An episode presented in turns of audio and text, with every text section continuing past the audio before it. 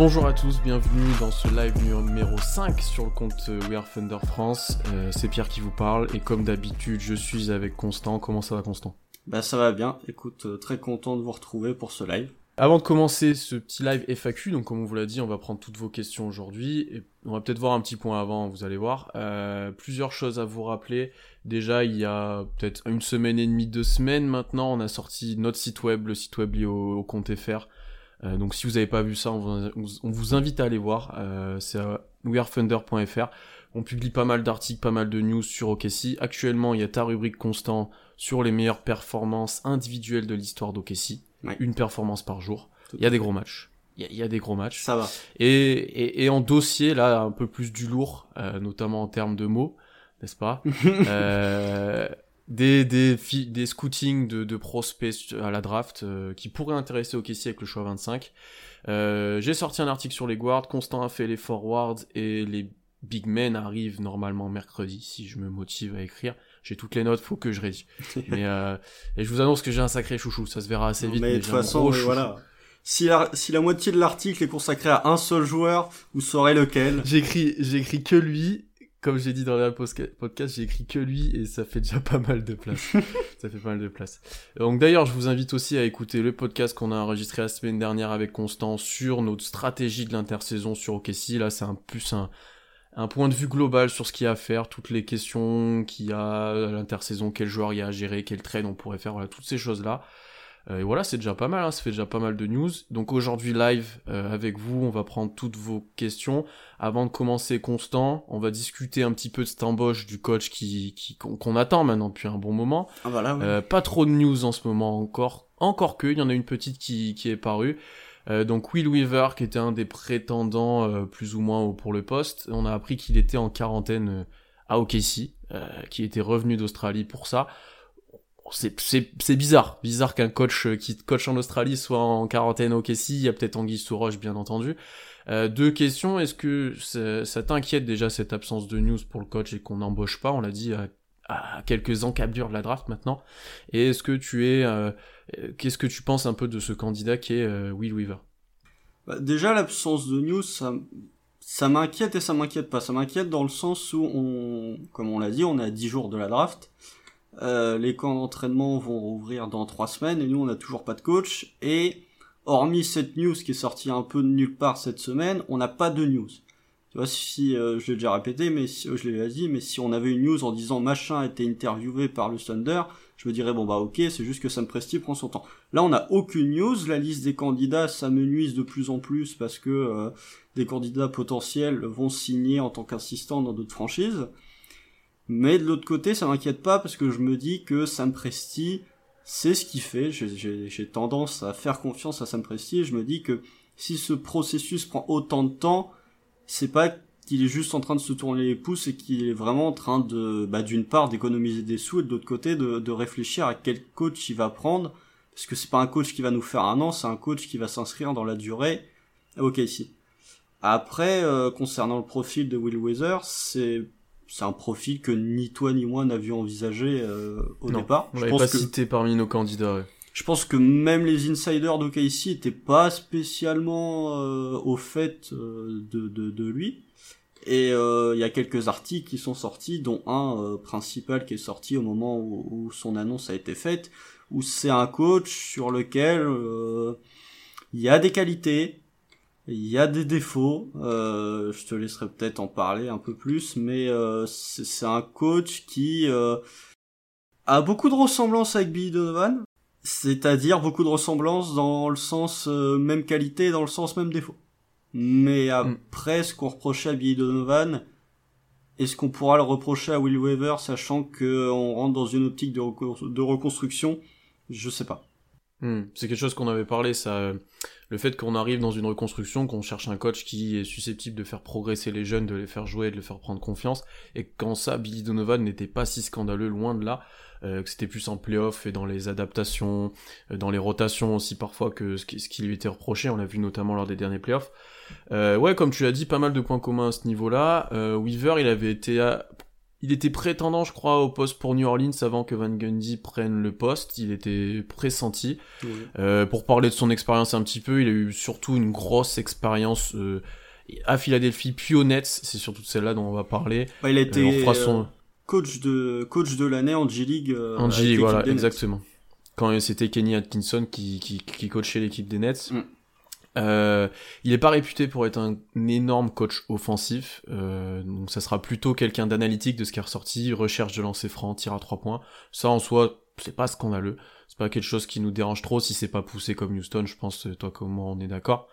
Euh, par contre, euh, voilà, l'aspect si on progresse dans le futur, comme tu l'as dit, c'est pas pour l'instant le cas, mais ça sera peut-être embêtant en playoff. Mais ça nous embête peut-être pas forcément qu'ils recherchent le côté analytique, mais que ce soit pas un coach offensif innovant, ça c'est un point qui était important pour tous les deux. Euh, et ça c'est plus compliqué avec lui comparé à Will Hardy par exemple, que qu'on est tous les deux plutôt convaincus, euh, ou d'autres ou d'autres prétendants qu'on a parlé en podcast. Après, il y a, y a, ce côté euh, qui a été souligné chez Will Weather, c'est qu'effectivement, c'est pas un grand coach offensif, mais pour l'instant, enfin, sa vision qui est, qui est, très analytique, qui est très axée sur le tir à trois points, sur les lancers francs, et une vision qui colle plutôt à ce qu'il faut faire en 2020 en NBA. Ouais, NBA moderne, exactement.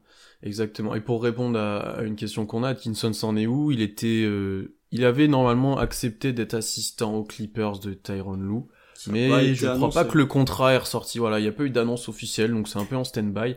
Mais nous, on était parti dans l'optique qu'il était plus vraiment disponible et qu'il n'était pas forcément intéressé par le poste euh, à OKC. Je pense que même Sam Presti est pas dans une optique de vouloir recruter un coach qui a déjà coaché en NBA. Hmm. Ouais, et qui sera peut-être plus cher. Du coup, ah bah, euh, clairement. Euh, tu vois, de ce que j'ai pu lire, il y a un article d'Eric Horn sur The Athletic, si vous avez l'abonnement, je vous invite à le lire, où il parle des, des, des, nombreux candidats, des potentielles promotions en interne, euh, mais aussi du fait que euh, le, de prendre un coach rookie, ça coûte peut-être deux fois moins cher qu'un coach, même comme Billy Donovan maintenant. Bah oui, bah après, euh, il y a le, le, le, problème, c'est que les sources se regroupent pas en fait. Tu lis l'article de Mark Stein, t'as plusieurs noms qui vont sortir. Euh, tu vas voir que si tu lis l'article de Stein, t'as as trois noms qui ressortent euh, comme des prétendants, et ensuite t'as deux noms qui sont potentiellement des cibles mais qui sont pas considérés comme primordiales. Tu lis l'article d'Eric Horn, tu te dis bon bah il est en train de nous dire plus ou moins qu'on pourrait partir sur une promotion en interne. Ensuite, t'as Will Weaver qui rentre dans le dans la conversation. Donc c'est c'est compliqué en fait d'avoir vraiment bah, des sources qui se recroisent quoi. Ouais, un truc, euh, une bonne information. Euh, donc euh, ouais, on, va arrêter là pour ce, ce petit sujet-là parce qu'au final on n'en sait pas énormément, on en a déjà beaucoup parlé et je pense qu'on en reparlera au moment où Will Weaver ou un autre sera sera choisi. Donc Déjà, euh, on va commencer. C'est pas, ça risque pas d'être Mochix, ouais, effectivement. je l'avais parié, moi, je l'avais dit, mais bon. Euh, ouais. Donc on a perdu. Il faut aussi recruter des assistants d'ailleurs. C'est quelque chose, euh, c'est quelque chose à mentionner. Ah, non, mais attends. Déjà, trouvons un coach avant de trouver des assistants. Exactement, exactement. On va commencer de prendre des questions. On va commencer euh, par deux questions qui nous avaient été posées sur Twitter quand j'avais, quand on a mis le visuel du live. Donc je salue tout le monde qui arrive. Là, je vois que Tom arrive. Donc je salue Tom. Euh, la première, la première question, elle était de Sonia qui nous suit beaucoup. Euh, donc c'était CP3 Schroeder Gallo à la reprise à l'NBA en décembre, il restera qui? Alors ça, ça fait un petit peu écho à notre podcast de la semaine dernière. Je vais donner moi des probabilités sur qui il reste. Tu vois, je, je pense Gallinari, il est plus là en décembre à 85% au moins, voire plus. Chris Paul, je mettrais 60.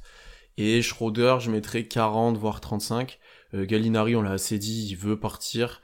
Euh, ça semble fait presque. Il choisit, je pense, juste l'équipe où il veut aller et qui est prêt à mettre un petit peu d'argent sur lui, qui est capable aussi de peut-être faire un sign and trade si c'est si c'est obligé en termes de salaire. Mais lui, c'est très très probable qu'il qu ouais. Ouais, franchement, euh, ça paraît compliqué. La seule différence qu'il y a entre notre, le podcast qu'on a fait la semaine dernière et ce live, c'est qu'on a enfin le montant exact du salary cap qui va être de 109 millions je vous laisse regarder, hein, mais euh, allez regarder sur Basketball Référence les salary cap des équipes. Si Gallo veut aller dans une équipe contender, il n'y a aucune équipe qui pourra lui proposer un salaire décent. Donc s'il y va, comme, comme, on avait estimé, ouais. S'il y va, c'est vraiment euh, soit il, il, sacrifie totalement son salaire et il prend la mid-level, soit bah ça passera par un sign and trade, ce qui a l'air d'être l'option la plus euh, crédible euh, pour Gallo. En tout cas, Gallo, très probable qu'il s'en aille. On l'a vu avec sa petite déclat sur Twitter. Je vous invite à retrouver si vous l'avez pas vu, c'est assez énorme. Euh, Chris Paul, moi je mets que 60 entre guillemets parce que le trade est assez compliqué à mettre en place et qu'au final, euh, comme j'ai pu le dire la semaine dernière, il n'y a rien qui est vraiment vraiment pressé, on va dire. Euh, et voilà, ça sera un énorme trade avec pas mal d'assets qui seront envoyés. Il y aura peut-être trois équipes, il y a pas mal de choses, mais ça reste quand même assez probable puisque c'est une cible euh, prioritaire, on va dire, euh, de, pas mal d'équipes cette intersaison. Je sais pas ce que t'en penses. Je commence à devenir de plus en plus pessimiste concernant un départ de Chris Paul à cette intersaison.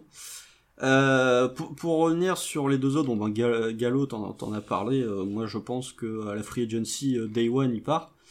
Parce que des deals ont déjà été signés de partout, c'est juste qu'ils attendent le moment où la free agency va débuter pour les annoncer. Euh, Dennis Schroeder, en fait, le, je pense qu'il y a un, un, inversement qui se fait. Je pensais que Dennis Schroeder était potentiellement des trois le joueur qui pouvait, qui avait le plus de chances de rester à OKC et d'être encore là mhm. le 22 décembre, comparé à Chris Paul. Et je pense que plus les jours avancent, plus les infos sortent ou ne sortent pas concernant Chris Paul, plus je pense que le soir de la draft ou aux alentours de la draft, Dennis Schroeder peut vraiment se retrouver dans des conversations de trade. Je sais pas s'il va être tradé, mais je pense qu'il y a beaucoup d'équipes, comme l'a rapporté euh, Zach Lowe, euh, il y a beaucoup d'équipes qui vont prendre leur téléphone et qui vont demander à Sam Presti si Dennis Schroeder est potentiellement disponible. Là où j'y crois de moins en moins concernant Chris Paul. Parce que il y a moins de rumeurs. Hein. Mm, mm. Bah même parce que euh, les sources, enfin les, les équipes qui étaient ciblées, enfin qui étaient citées comme les potentielles équipes étant intéressées par Chris Paul, ne le sont pas pour l'instant. T'as le problème de, enfin Zach Lowe l'a dit euh, en même temps euh, qu'il parlait de, de Dennis Schroeder. Il n'y a aucune conversation entre Milwaukee et OKC concernant Chris Paul. Knicks, euh, c'est toujours Knicks, donc on sait pas ce qu'ils vont faire. Philadelphie, bon bah s'ils se mettent à arriver à James Harden, ils vont peut-être pas avoir envie de trader pour Chris Paul. Non. Et au final, euh, au début de, de, au début de l'intersaison entre guillemets ou vers la fin des playoffs, il y avait beaucoup d'équipes, il y avait beaucoup plus d'équipes que ça qui étaient considérées comme intéressées par Chris Paul. T'avais les Suns, t'avais Dallas, t'avais potentiellement Utah, t'avais potentiellement New Orleans. Au final, j'ai l'impression qu'on se retrouve juste dans un cas de figure où t'as euh, les Knicks et les Sixers. Ouais, je suis d'accord avec toi. Les Sixers me paraissent peut-être candidats si Morey décide un peu de faire euh, quelques mouvements. Mais ouais, ça se complique un petit peu, ça se complique un petit peu. Donc euh, à voir, à ce niveau-là. Et je suis d'accord avec toi sur Schroeder, je rebondis sur ce que tu avais dit avant. Euh, c'est pas exclu du tout que quand on fait nos petits live tweets de la draft, on dise que Schroeder a été tradé. Honnêtement, ça paraît de plus en plus possible. À voir ensuite ce qu'on a en contrepartie. Ça serait peut-être un pic de cette année. C'était annoncé plutôt milieu, fin de premier tour même. Euh, donc pourquoi pas, pourquoi pas avoir, ça éviterait de le perdre pour rien, ça c'est un débat qu'on a eu la semaine dernière en podcast encore une fois. Bah, après, euh, le, la news du, du de l'article de Zach Lowe qui nous a surpris, je pense, toi et moi, et, et pas mal de fans du Thunder, c'est celle concernant Gallinari, où euh, il y aurait des reports comme quoi les Wolves seraient très intéressés par Gallinari et pourraient nous offrir leur pick 17 plus James Johnson contre mm. un trade de Gallinari. Je pense que ni toi ni moi nous nous attendions au fait que euh, autant autant et c'est surtout Zach, Zach Lowe rajoute une couche en disant que euh, il pense, alors après c'est son avis, hein, c'est pas forcément euh, ce qui va se passer, mais il pense que OKC serait capable d'avoir mieux pour un signé trade de Gallinari. Ce que Celui-là de trade, je, je sais pas toi, mais je signe. Hein. Ah mais tout de suite, moi je signe tout de suite. Clairement, un pick 17 plus James Johnson, moi vraiment, si c'est ça pour un signé trade de Gallinari, alors que tu hmm. pourrais le perdre entre guillemets pour rien, moi je signe tout de suite aussi. Donc ça, c'est ouais, c'était la surprise de l'article, tu fais bien de le souligner. C'est vrai que la valeur de Gallinari, au final, on avait peut-être euh, sous-estimé, je pensais pas qu'on pourrait avoir ça, à voir ce qui, a, ce qui se passe au final, mais euh, cette rumeur est plutôt favorable et va plutôt dans notre sens, on va le dire. Ouais, on a peut-être sous-estimé la valeur de Gallinari, et on a, par contre, de notre côté, on a peut-être surestimé la valeur de Chris Paul.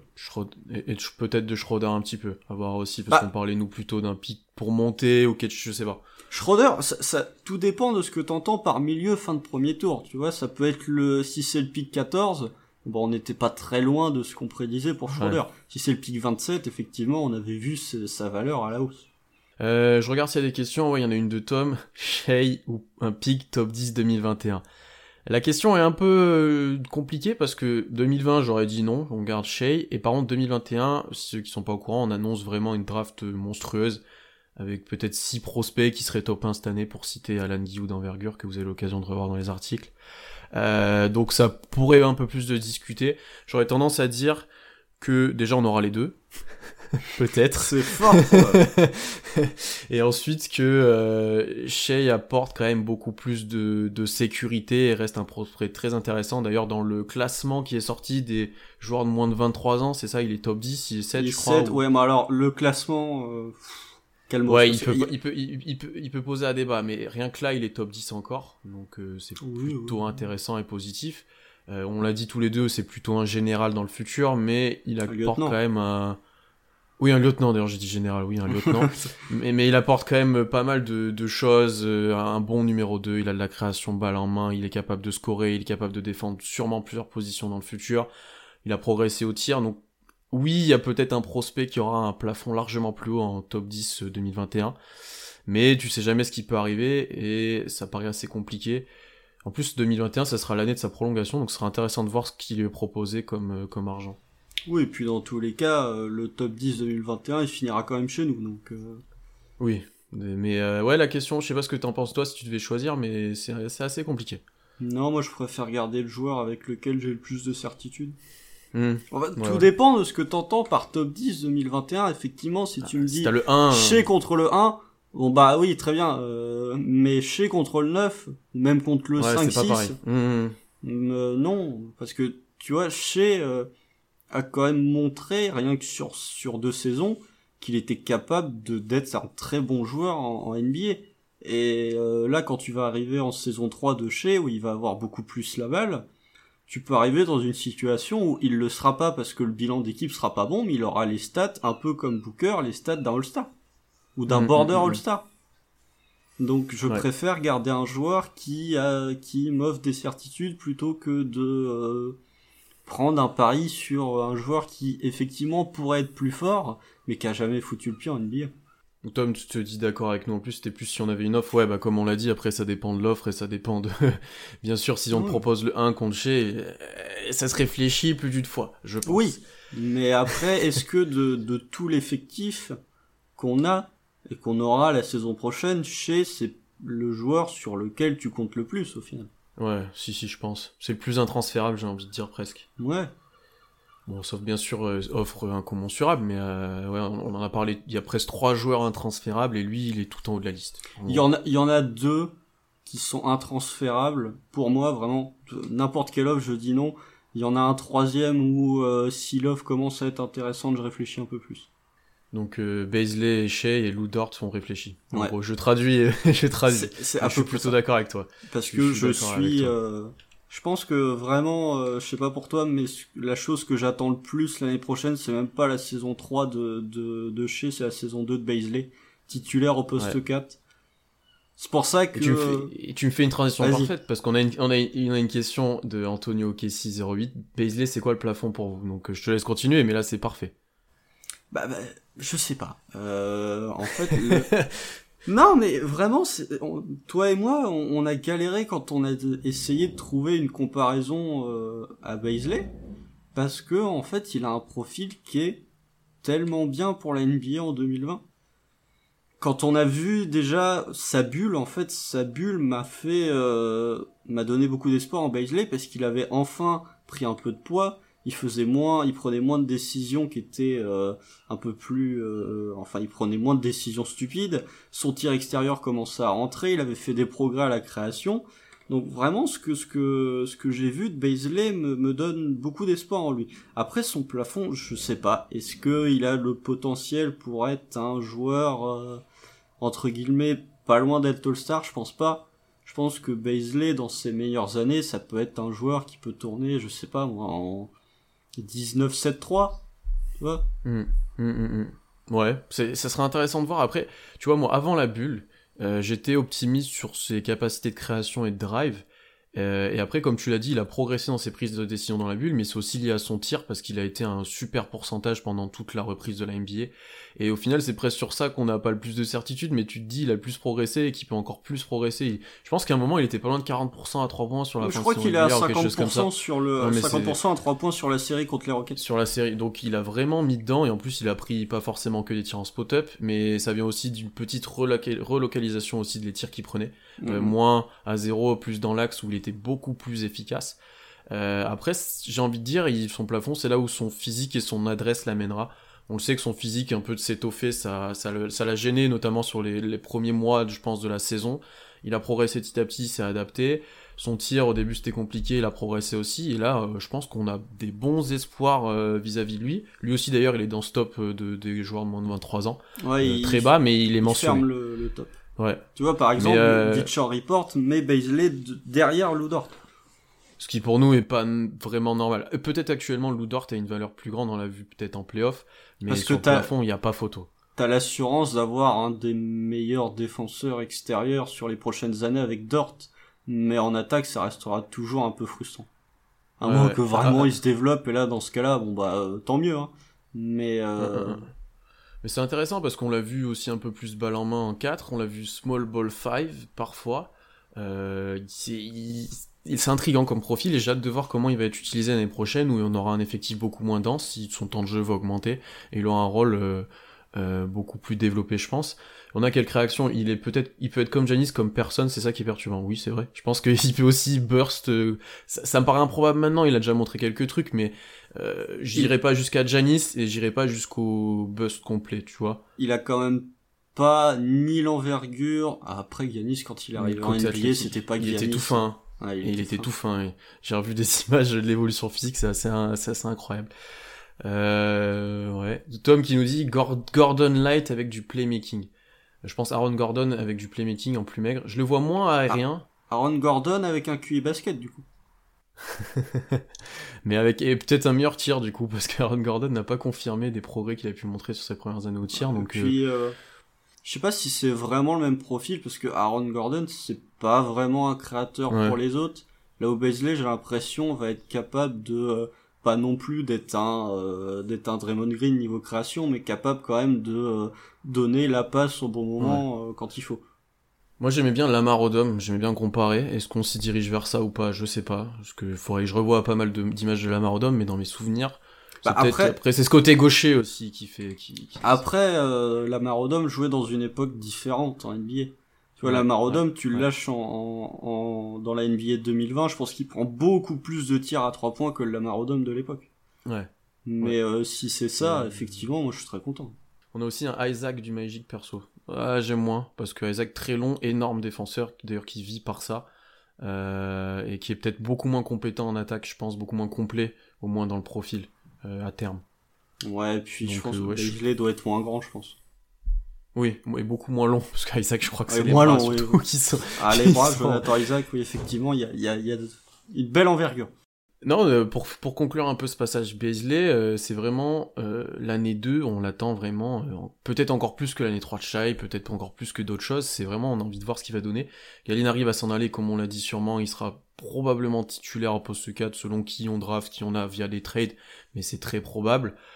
C'est pour ça que dans les trades qui sont proposés euh, ou que je vois circuler sur Twitter, moi je veux ni à la draft ni au niveau des trades, je récupérer un poste 4.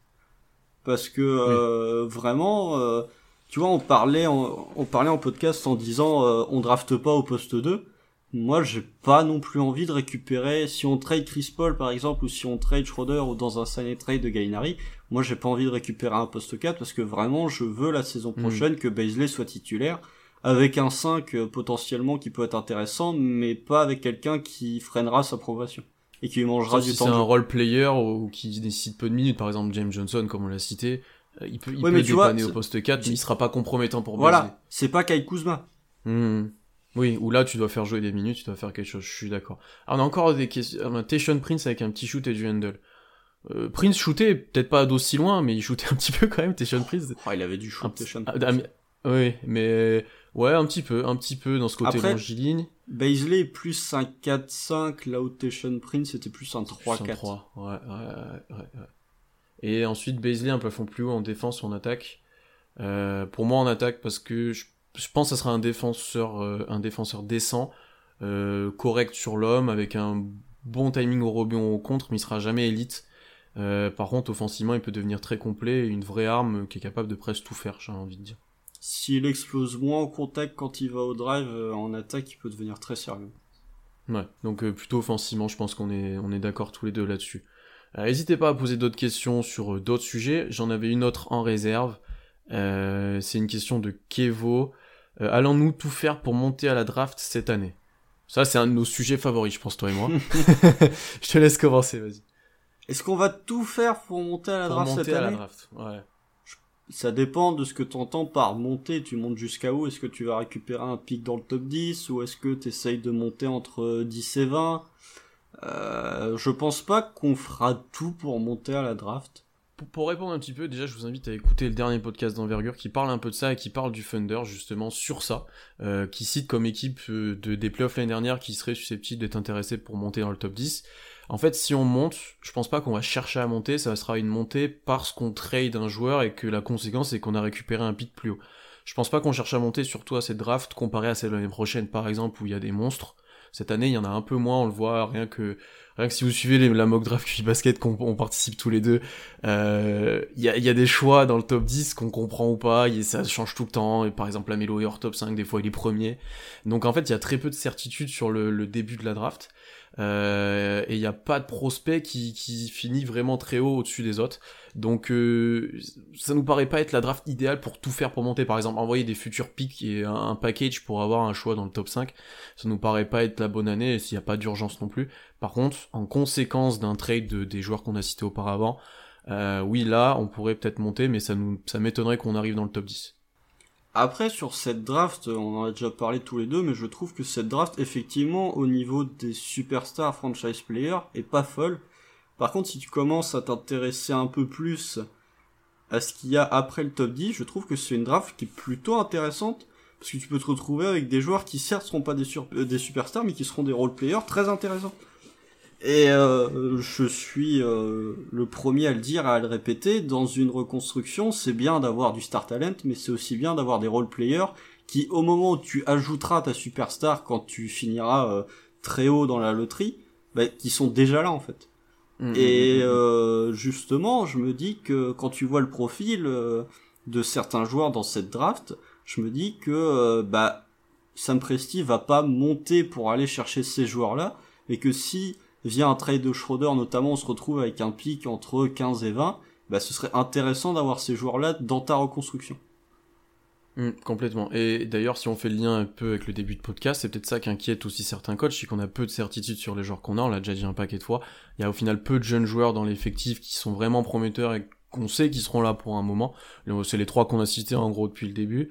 Euh, donc ouais, ça peut être intéressant d'avoir des prospects du coup qui seront des futurs role-players. Ça, on en a décrit pas mal dans nos articles. Je vous invite à aller voir, notamment celui sur les guards. Je pense à Desmond Bain, qu'on est, les fans tous les deux. Si tu l'as, euh, certes, c'est pas le joueur avec le plafond le plus haut, le potentiel le plus grand.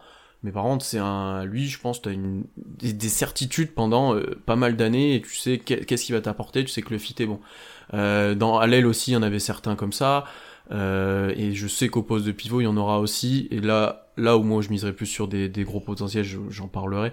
Mais euh, ouais, ça peut être intéressant d'avoir un autre choix un petit peu plus haut. Il y a pas mal d'équipes qui ont envie de se séparer de choses en plus, donc euh, pourquoi pas au mieux de rien avoir contre des joueurs, autant avoir un pic, hein, largement. Oui, bah après le, je pense que t'as plus de joueurs avec lesquels t'as des certitudes qui se trouvent au niveau des guards qu'au niveau des bigs. Ouais. C'est une draft. Reste toujours d'ailleurs.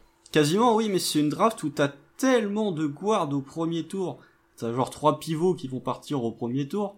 Euh, où au final, c'est plutôt une bonne chose d'avoir un départ peut-être de Schroeder ou de Chris Paul parce que tu peux te dire, je vais me retrouver avec bah, des trous à combler au poste 1, je vais pouvoir drafter un guard, typiquement des Bain, mais d'autres, hein, qui vont m'apporter quelque chose et qui vont, sans être des énormes scoreurs, vont pas enfin vont fitter avec chez Non, mais de toute façon, si on draft le profil global de la draft, il y a énormément de guards, que ce soit à tous les niveaux, top 10, fin de premier tour, milieu, il y, a, que des guards.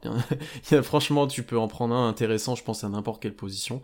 Euh, des, des ailiers, il y en a au final peu, et même ceux du top 10, c'est des ailiers qui sont pour l'instant surtout élites en défense, et que certains ont un shoot, mais il n'y a pas, par exemple, un, comme l'année prochaine, il pourrait y avoir, de Kevin Durant-like, j'ai envie de dire, qui sont capables de tout faire vraiment énormément et qui sont qui seront vraiment forts. Donc c'est pas forcément une, alliée, une année pour aller chercher un énorme ailier.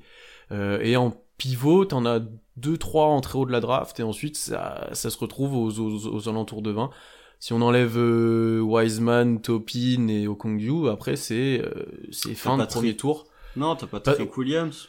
Ouais, mais c'est, est-ce que c'est vraiment un intérieur? Tu vois, c'est un 4, 4, ouais, oui, c'est pas un pur grand. Mais je suis c'est plus un, un joueur qui pourra jouer 5 que 3. Oui, c'est vrai. Et qui d'ailleurs parfois annoncé top 10 aussi. Donc euh, là, il y a un vrai trou au milieu en fait. Donc c'est vraiment, je pense, à la place de 25 qu'on a, c'est plutôt faire un pari sur un grand. Et il y en a des très intéressants. Il y en a deux, moi notamment, que je, suis fan. Euh, alors que pour d'autres postes, il y aura des choses intéressantes, notamment pour avoir des role players. Même Théo Malédon, euh, c'est plus qu'intéressant en, en, 25. Hein. Oui, oui, bah c'est clairement intéressant. Après, il y a aussi ce truc de se dire, il y a tellement de guards à cette draft que t'en as forcément qui vont chuter.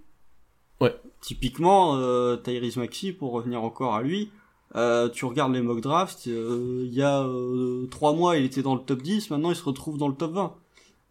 Euh, bon, bah écoute, si tu te retrouves avec Tyrese Maxi qui est encore disponible en 17, 18, 19, bon bah moi j'ai bien envie de le prendre, mais encore, encore, une fois, le, le, le fait d'avoir tellement de guards à cette draft et que nous on va vite se retrouver avec des besoins au poste de guard, bah ça va nous permettre justement, si on récupère un pic via un trade de Schroeder, pas de monter, mais si on monte, on sera pas dégoûté, quoi. On sera plutôt content.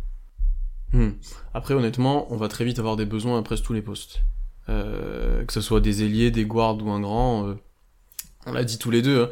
à part Shea qui est peut-être le poste 2 verrouillé et Beasley le poste 4 verrouillé, on peut prendre des ailiers, on peut prendre des meneurs, on peut prendre des grands. Hmm. Et même Dort, euh, que nous, on, aime bien, on est d'accord sur un point, c'est qu'il sera plutôt en sortie de banc, au ah, poste 2 voire 3. Donc euh, là-dessus, il faut vraiment drafter au talent.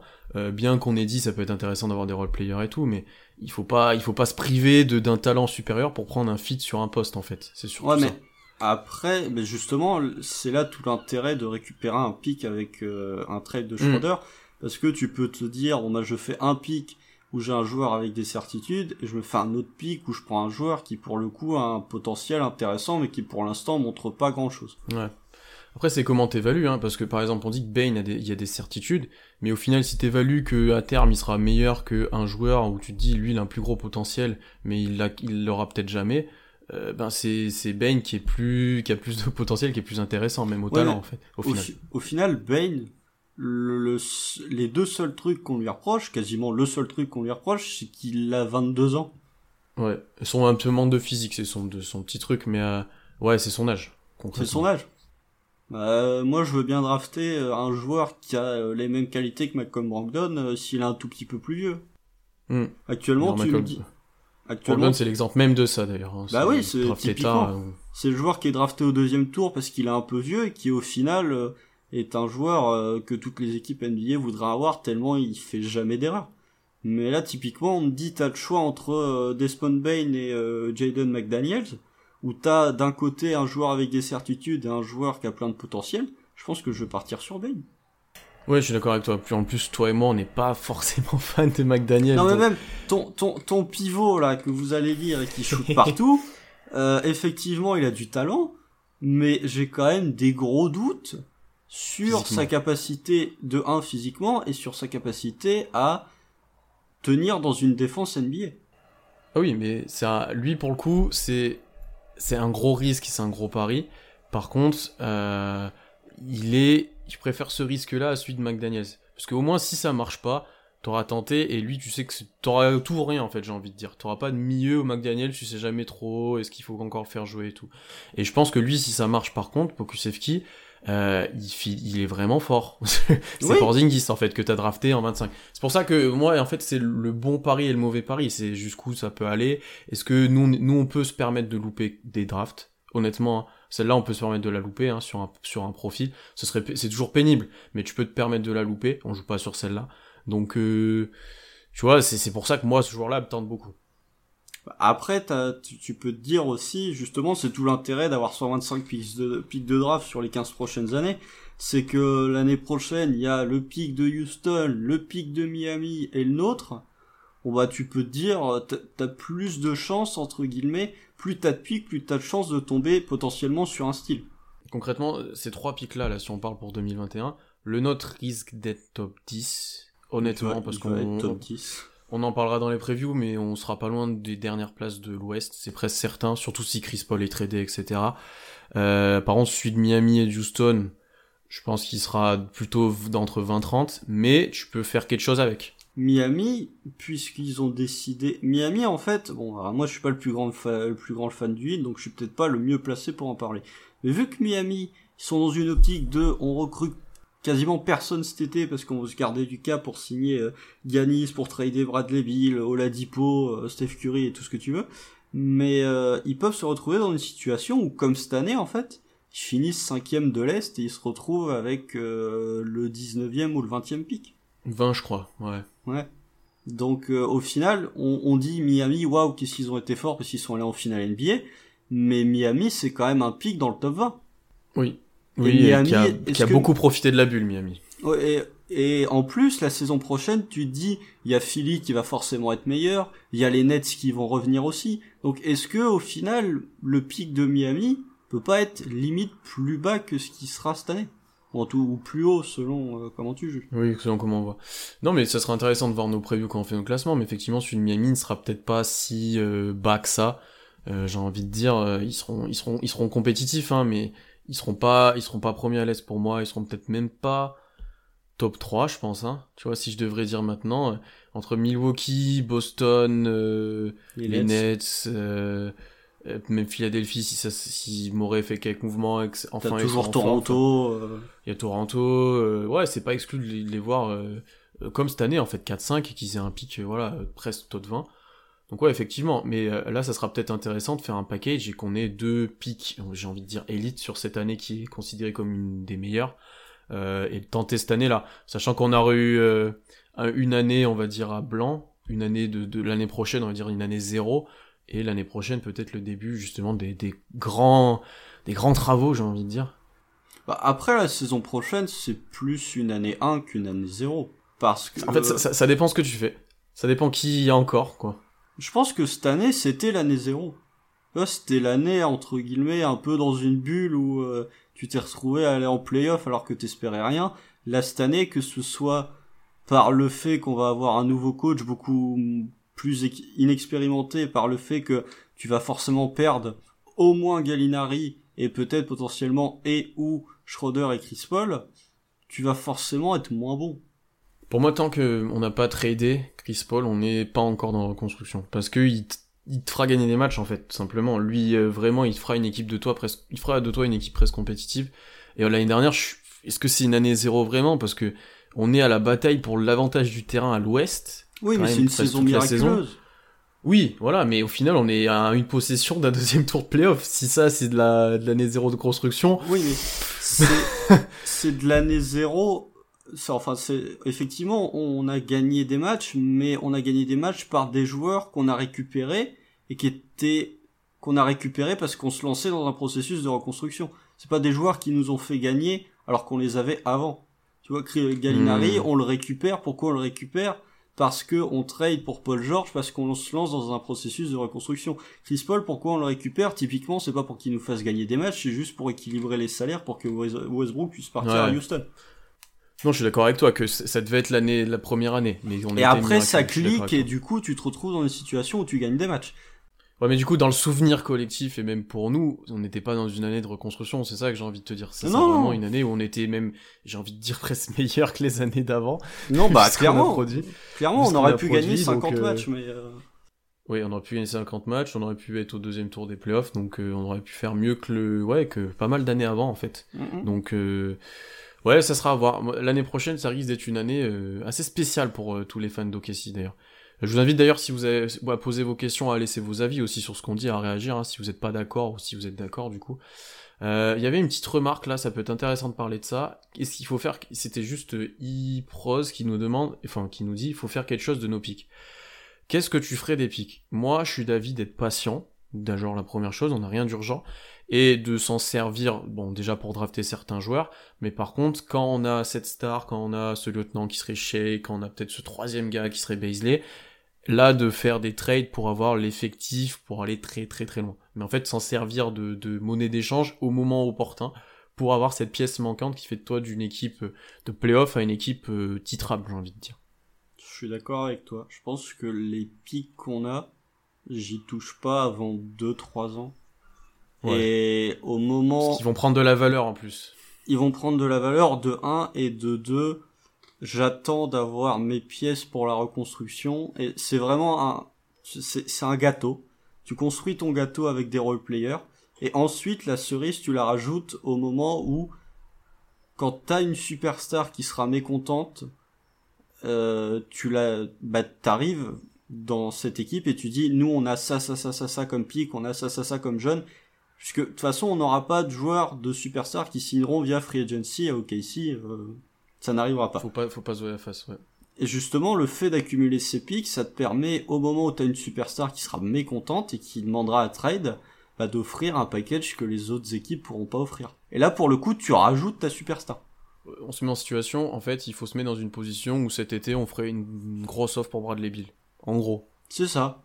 Si Bradley Bill, si dans 2-3 ans, t'as une superstar qui se retrouve dans la situation de Bradley Bill ou d'Anthony Davis l'année dernière, c'est-à-dire je suis mécontent, je veux changer, bah toi t'arrives en disant j'ai tant de pics de draft, euh, j'ai tant de pics de draft, j'ai déjà mes joueurs entre guillemets cadres qui vont pouvoir bien entourer ces superstars, je la rajoute.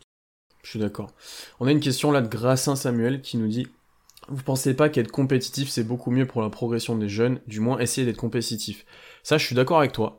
Euh, alors je mettrai deux points en avant pour la progression des jeunes, c'est d'abord les responsabiliser et les faire jouer, ça c'est important, ce qui t'empêche d'être archi compétitif, parce que si tu fais jouer trop de jeunes, euh, souvent t'es pas les plus compétitifs, on va le dire. Et après, bien sûr, c'est d'être un minimum entouré de vétérans au-delà d'être compétitif. Euh, si je m'explique, tu peux être jouer un bon basket, faire progresser les jeunes, gagner certains matchs parce que t'es une équipe correcte et que tu ne fais pas battre, tu fais pas n'importe quoi, tu fais pas battre toi-même, j'ai envie de dire, tu défends à peu près correctement, tu fais des bonnes choses en attaque, mais tu peux perdre beaucoup de matchs parce que ton niveau est global est assez faible mais tu joues bien et du coup tu progresses. Ou à l'inverse tu peux faire n'importe quoi et dans ce cas-là là c'est négatif pour euh, pour la progression des jeunes.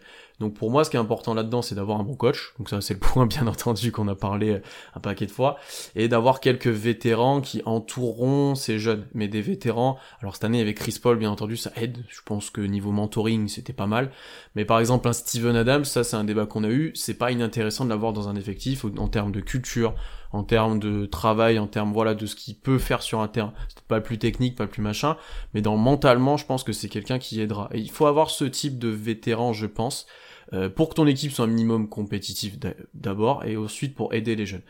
Euh, donc on va pas vraiment, je pense que d'ailleurs ça se fera vraiment pas énormément, mais on va pas tanker vraiment, on va pas mettre n'importe qui sur le terrain, on va pas faire exprès de perdre des matchs en jouant n'importe comment. Je pense que dans tous les cas, ok si d'ailleurs peut pas se permettre, euh, vu le petit marché, vu la franchise, tu peux pas te permettre de faire ça. Donc ça sera toujours donner le maximum, d'ailleurs c'est un petit peu dans la culture, mais de par ton niveau plus faible, tu perdras des matchs. Et à l'ouest, on va se le dire, t'as pas besoin d'être très nul pour perdre beaucoup de matchs. Non, et puis surtout, euh, si tu te retrouves dans une configuration, par exemple la saison prochaine, où euh, la NBA va favoriser beaucoup plus les rencontres intra-division, si tu te retrouves à jouer euh, six fois les Nuggets, les Blazers, les Wolves et le Jazz, bon bah t'as pas besoin de, de, de tanker pour perdre des matchs. Après, euh, moi, je suis, je suis, dans une optique différente de toi parce que effectivement, développer les jeunes, bah, gagner des matchs et bien jouer, ça, c'est mieux. Après, euh, je me dis que que ce soit pour Shea, pour Dort et pour Baisley, cette saison-là leur a apporté déjà tellement de choses. Ouais. Ils sont allés en playoff, ils ont joué à Game 7, euh, ça leur a apporté tellement de choses que je me dis que une ou deux années, c'est un peu, ouais, deux ou trois années où c'est pas terrible, ça peut pas non plus, enfin je veux dire, Devin Booker, ça fait combien d'années qu'à Phoenix c'est le bordel et qu'il a quand même réussi à progresser? Oui, mais c'est encore plus frustrant parce que tu te dis s'il offrait, il, aurait vraiment un bon groupe, il serait vraiment. Euh, oui, mais là, il a son bon groupe. Ouais, oui, mais là, il commence de l'avoir et du coup, il est encore plus fort. Tu vois, Donc, je me dis que euh, tu peux te retrouver dans une situation où effectivement tu perds des matchs, mais je pense pas que ce soit si négatif que ça. Après, faut pas tanker comme Saminki, mais euh, tu peux te retrouver dans une situation où tu finis en TP nultième ou euh, dernier de la NBA au niveau du bilan, sans pour autant livrer un contenu qui est affreux. En fait, c'est le, le, mot compétitif. Je pense que toi et moi, on est d'accord sur le fait qu'on va pas jouer les playoffs tous les ans et qu'il faut pas le faire forcément et essayer de gagner le titre. Mais être, euh, moi, ce que, ce que je disais, c'est d'être euh, correct dans le jeu. J'ai envie de dire de faire progresser, de mettre des choses en place, pas d'être, pas d'être comme les Knicks depuis un moment, quoi. Ouais, mais après, regarde, on va prendre une équipe, je pense, c'est un exemple typique de, ils ont jamais voulu faire une reconstruction vraiment tankée pendant des années, et au final, ils se retrouvent dans la mouise actuellement, c'est les Pistons. Les Pistons, ça fait 10 ans qu'ils ont jamais essayé de tanker, qu'ils ont essayé de se retrouver compétitifs. À chaque fois, ils se sont retrouvés avec des pics 12 ou des pics 13. Ils sont allés deux fois en playoff, ils se sont fait sweeper deux fois. Moi, je préfère être une équipe bon pas comme les Knicks, mais par exemple comme les Hawks, qui pendant deux ans a reconstruit en disant bon bah alors nous on va développer nos, jeunes, on va tester des joueurs, plutôt qu'être une équipe comme les Pistons qui se voile la face en disant reconstruit pas et qui au final bah ajoutera pas de superstar parce qu'à chaque fois ils se retrouvent avec un pic 12 ou un pic 13.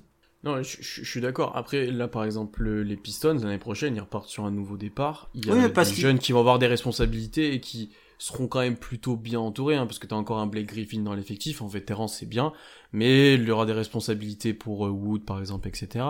Mais euh, je pense pas qu'ils feront n'importe quoi, ils feront, vont pas tanker en fait, ils vont juste être nuls. Oui, mais ils, pas tanker. ils ont enfin accepté le fait que oui. leur ah bah reconstruction passait par la draft. Hmm. Tu vois, quand ils ont tradé André Drummond, je pense que Blake Griffin, t'en as parlé, mais je suis pas convaincu que Blake Griffin il reste encore longtemps à Détroit. Euh, ouais, je sais pas. Bah peut-être vu son contrat, oui, mais tu vois, ça, ouais. Blake Griffin, s'il fait une demi-saison où il tient et où il, joue comme Blake Griffin a joué euh, la saison où les Pistons vont en playoff il y a deux ans, je pense qu'il y a des équipes qui vont vouloir le récupérer. Mais les Pistons, ils sont enfin dans un processus de reconstruction. Là, ils se le cachent pas. Je pense que nous, on va pas le cacher. C'est juste dans l'ampleur de, de, de ce que tu veux mettre en place, en fait. Tu vois, moi, je suis pas, je suis pas fort. Je suis d'accord pour prendre des vétérans pour former les jeunes et pour les encadrer, je préfère tester des joueurs plus jeunes qui feront peut-être pas l'affaire, plutôt que de mettre des vétérans qui vont nous aider à gagner des matchs. Je préfère tester du jeune plutôt que de faire jouer des vétérans. Oui, mais après, par exemple, je te prends l'exemple de Steven Adams, combien de matchs il va te faire réellement gagner?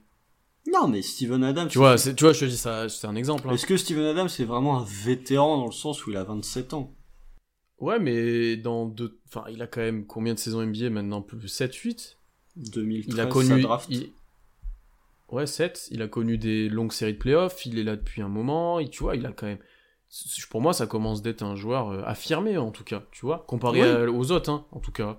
Ouais, mais est-ce que, au final, le temps de jeu de Steven Adams, tu vas pas le, le réduire en disant je préfère tester d'autres joueurs Bah si, mais il sera encore là. Il donnera la quinzaine de minutes et il sera en mentoring des autres. Oui. Et en plus, lui, lui, il te dira jamais rien, donc. Ah bah non.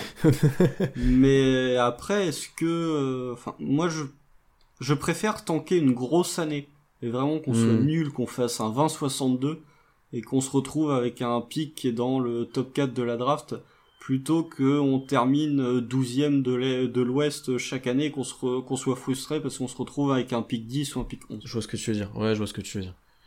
Tu veux pas la demi-mesure où on est au milieu, on sait jamais. Euh, non, après, je, je réduis pas euh, la NBA en disant il y a que deux types d'équipes, les équipes qui sont contenders, les équipes qui tankent. Il y a d'autres trucs, mais euh, moi je préfère vraiment faire une année ou deux ans où on est vraiment pas bon, plutôt que la reconstruction traîne pendant 3-4 ans parce que t'arrives pas à ajouter ta superstar qui va vraiment te faire franchir un palier. Après, j'ai envie de te dire, même avec rien que pour l'instant Shea, Baisley, Dort euh, et la culture d'Okessi, parce que ça n'a jamais été une franchise, à part peut-être la première saison, vraiment nulle. Ah, la première saison. Euh, oui, oui. Euh, il y aura toujours des équipes plus nulles que nous, envie, qui seront vraiment mal, euh, qui ont un mauvais fonctionnement, on va dire. Dire que le fait qu'on soit une franchise qui ait un bon fonctionnement, qui soit maintenant presque réputée, j'ai envie de dire, pour être va faire des bonnes choses, etc. J'ai l'impression qu'on sera toujours meilleur que au moins deux trois franchises. Par exemple, l'année prochaine, on sera meilleur que les Pistons, c'est certain, et dans plusieurs années, ça sera une autre franchise qui, qui sera en moins bon état, mais voilà. Oui, mais si tu te retrouves dans le top 3 des franchises les plus nulles, t'as plus de chances d'avoir un first Ah bah, bien sûr. que de te retrouver dans le top 5 ou dans le top Je, 10. je suis d'accord, ouais, bien entendu. Après, on peut parier sur le fait que Houston et les Clippers seront très nuls et que le- les top 5 viendront de. Ah bah, bah, dans ce cas-là, si tu te retrouves dans une situation où l'été prochain, euh, t'as Kawhi qui fait bon bah c'était bien Los Angeles, Tyronn Lue, mais en fait je vais partir ailleurs. Bon bah effectivement, nous on va être très contents parce que euh, on peut en parler euh, très bien, mais Kawhi il a jamais dit qu'il allait finir sa carrière aux Clippers.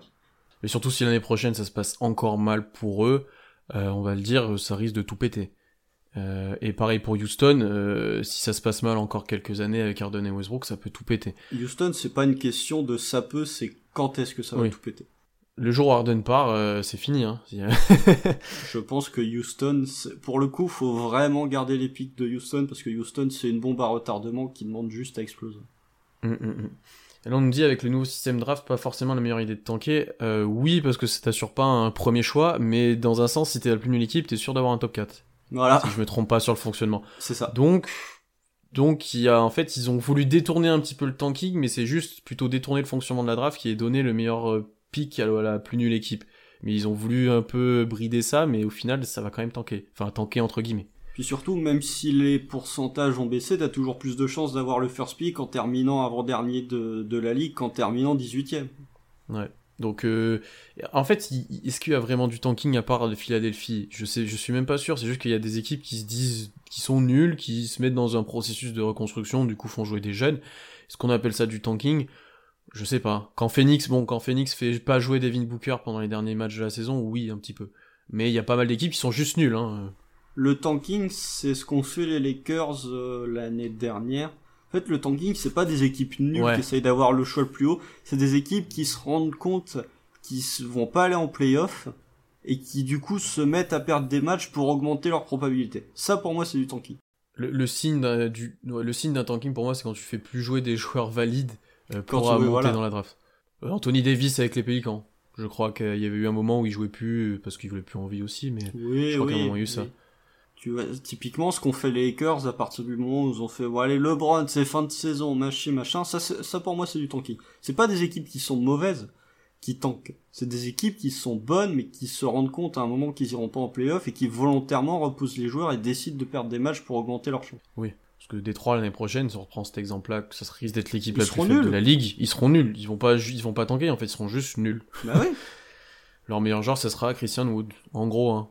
Sauf, ouais, ça dépend qui draft, mais ouais, en gros, ça sera ça. Blake Griffin s'il revient bien, mais je- tu vois, toi et moi, on n'est pas sûr de, de, son destin non plus, donc. euh, euh, je, vous, je laisse encore réagir à ce sujet, poser peut-être une ou deux questions, il nous reste 5 minutes. On a eu des gros débats au final, plus que je pensais. On est parti sur, sur l'avenir de la franchise, euh, sur les pics de draft. D'ailleurs, je vous rappelle, allez suivre euh, nos scouting draft, c'est important, si vous voulez vous renseigner. Je pense qu'on peut le dire, on sera en live Twitch, je pense, pendant la draft. Oh bah moi, de toute façon, je me fais la draft Oui, on va la regarder, on va regarder. On va pas faire un live euh, podcast parce que nous, notre pic est très loin dans la draft, donc faudra broder pendant pas mal de temps. Ah, si, avant la draft, tu vois, les- la période des transferts, elle s'ouvre deux jours avant la draft, Ouais. Si on se retrouve avec un pic dans Oui, le top être 10 intéressant, ou ouais. pas loin, il y a moyen qu'on allume la caméra quelque Oui. part. Ou si il y a un trade un peu fort avant, on fera peut-être avant la draft un truc. euh, ouais, non, oui, c'est pas exclu. Mais si ça bouge pas, non, on sera pas en live parce que Non, faire un live de pic 1h à 25, 3h du mat, faire un live d'une heure à 3h30 du mat, ça va être un peu long. Et en plus, il y a pas mal de, il y a pas mal de, de, de médias qui feront un live. Il y a, euh, Il y a Trash même Talk, il y a Trash First Talk, il y, Team. aura, il y aura First Team avec envergure, Bean fera aussi des choses, donc il y aura pas mal de choses à suivre pour ça. Euh, Est-ce que vous ferez le second tour? Ça dépend de l'heure, parce que le- notre second tour est loin aussi. On est 51, 52. Ouais, ouais, ouais. On va faire moins, le premier, c'est sûr. Le premier, oui, sûr et certain. Euh, Là, pour le coup, euh, le premier tour, euh, tout le premier tour, moi je serai devant. Après le deuxième tour, je vais regarder les, les, les, les cinq premiers pics du deuxième tour. Après, Après, le reste. après, ça va plus vite, non Par contre? Oui, ça prend moins Parce de temps, mais ça prend quand même pas- deux bonnes heures. Mais il n'y a pas Silver qui se lève pour aller au truc et tout, non, c'est juste c'est direct, je crois. Non, il y a moins de. Les équipes ont moins de, temps, moins de temps. pour euh, choisir leur pick Ah, qu'au premier tour. Parce que je t'avoue que des fois aussi j'arrêtais à la fin du premier tour parce qu'au bout d'un moment. euh, Mais la, la, la, la draft l'année dernière, premier plus deuxième tour, elle, fait, elle faisait de 2h jusqu'à 6h30 du matin, je crois. Euh, vous voyez avec quelle équipe un potentiel sign and trade de Gallo pour avoir une meilleure équipe? Euh, Tu as cité Minnesota qui serait intéressé. Dans notre podcast, on avait ah pour avoir un meilleur pick. Ah, euh, un Minnesota du coup. Minnesota. Euh, pour avoir un meilleur pick parce qu'après en prétendant on avait peut-être cité Philly, Lakers, Milwaukee. Là on n'aura pas un meilleur pick. Euh, Dallas, ouais. Si Philly c'est un meilleur pick en soi, si on Bah, récupère le le nôtre. Oui, si on récupère le nôtre c'est bien. Euh, ouais, ce serait peut-être ça alors. Le problème, c'est que si tu fais un sign trade de Gallinari, tu choisiras pas ton joueur. Tu après tu peux peut-être te mettre d'accord. Non, parce que ce sera après, ce sera après le, trade, c'est ça, je sais plus. Oui, bah fonctionne. oui, parce qu'en fait, tu peux trader tes joueurs, que, les joueurs que t'as draftés à partir du moment où ils ont pas encore signé leur contrat. Ouais, voilà, exactement. Donc euh, tu peux très bien te retrouver dans des situations où à la draft, t'as Minnesota qui se retrouve à pic en 17, et puis au moment où la free agency va ouvrir, on va te dire que euh, le joueur qui a été pick avec le choix 17 se retrouve au KC parce qu'il a pas signé son contrat. Oui. Ah oui, tiens, c'est bizarre, il a pas signé son contrat, lui, il tarde un peu à le faire signer. Ouais, ouais. ça arrive, de toute façon, ça, Ça arrive, arrive. souvent euh, que les rookies tardent un peu à signer leur contrat parce que les franchises euh, préfèrent garder un peu de flexibilité. Après, s'il y a eu des discussions en, en amont, j'ai tendance à te dire qu'ils peuvent peut-être se mettre un peu d'accord dans le sens où, euh, par exemple, Presti peut dire, bah ok, on vous envoie ça, par contre en 17, on veut que vous preniez lui s'il y a moyen. Tu vois, je, Oui, bah, je sais pas si. Je pense que si Zach Lowe dit que Minnesota serait prêt à offrir le 17 plus James Johnson, je pense que forcément dans les discussions va y avoir euh, le- le- la conversation à un moment va arriver sur ok on est d'accord pour faire ça mais par contre vous prenez tel joueur en 17 Ouais, ouais. Par contre, je, je réfléchis à Minnesota, bon, c'est pas le sujet, mais euh, qui est-ce qui. Enfin. Je suis surpris de cet intérêt-là, en fait. Je... bah si Enfin, ça- la logique dans leur effectif, mais je pense pas que l'année prochaine, ils soient déjà dans une optique d'être contender. Euh, Bah, tu vois, je... t'as est-ce que Gallinari voudra aller là-bas? Parce qu'en soi, faut qu'il donne son accord. bah pff, pourquoi pas bah, quand tu Regarde. dis qu'il veut être dans une équipe qui compétitive joue le titre, je vais pas là-bas, moi. les équipes qui sont vraiment contenders. Il y a qui? Il y a les Lakers. Très bien. Les Lakers, je suis pas convaincu qu'ils soient attirés par euh, Gallinari. Non, non, ils vont faire des coups, je pense. Mais Ils je vont pense qu'ils faire- seront pas très très actifs. Ils vont faire Jeremy Grant, notez-le. Euh, c'est une blague. Mais les Clippers, bah il va pas retourner aux Clippers. Surtout qu'au poste 3, au poste 4, euh, il y a quand même Paul George et euh, Kawhi Leonard, donc je pense qu'ils sont plutôt sérieux. Denver va pas le faire non plus. Et tu regardes de l'autre côté, Milwaukee, ce que Milwaukee, sachant que t'as Chris Middleton et Giannis au poste 3-4, t'as vraiment envie d'ajouter Gallinari, je crois pas. Giannis, c'est un 3, 1, 2, 3, 4, 5, j'ai envie de te dire. Oui, mais il joue essentiellement Oui, au poste oui. 4. Et au poste 3, t'as Chris Middleton. oui. Et 5 quand Brook Lopez n'est pas là. Ouais, je suis d'accord. Ou alors, on peut rajouter un truc parce que il y a deux trois euh, news qui circulent. Boston. Mais Philly, par, Philly, par contre, Philly. Oui, mais Philly va falloir qu'ils envoient des joueurs. Fait, si tu tra- si tu fais un sign trade de Gallinari, Philly a tellement pas de place dans le cap qu'ils vont Ouais. être obligés d'envoyer soit alors Ford, soit Tobias Harris. Je, je t'avoue que Philly, c'est une équipe qui m'intrigue beaucoup sur ce qu'ils vont faire cet été. Avec tous les changements qu'il y a eu, tous les problèmes, euh, ça va être intéressant de voir et je, je sais pas du tout quel effectif ils auront l'année prochaine. Ça se trouve, ils auront le même, mais j'ai des doutes. Ah, mais pourquoi Donc, pas ouais, Boston? Ouais, Parce Boston. il y a, Gor- y a Gordon Hayward qui visiblement a plus trop envie de rester à Boston.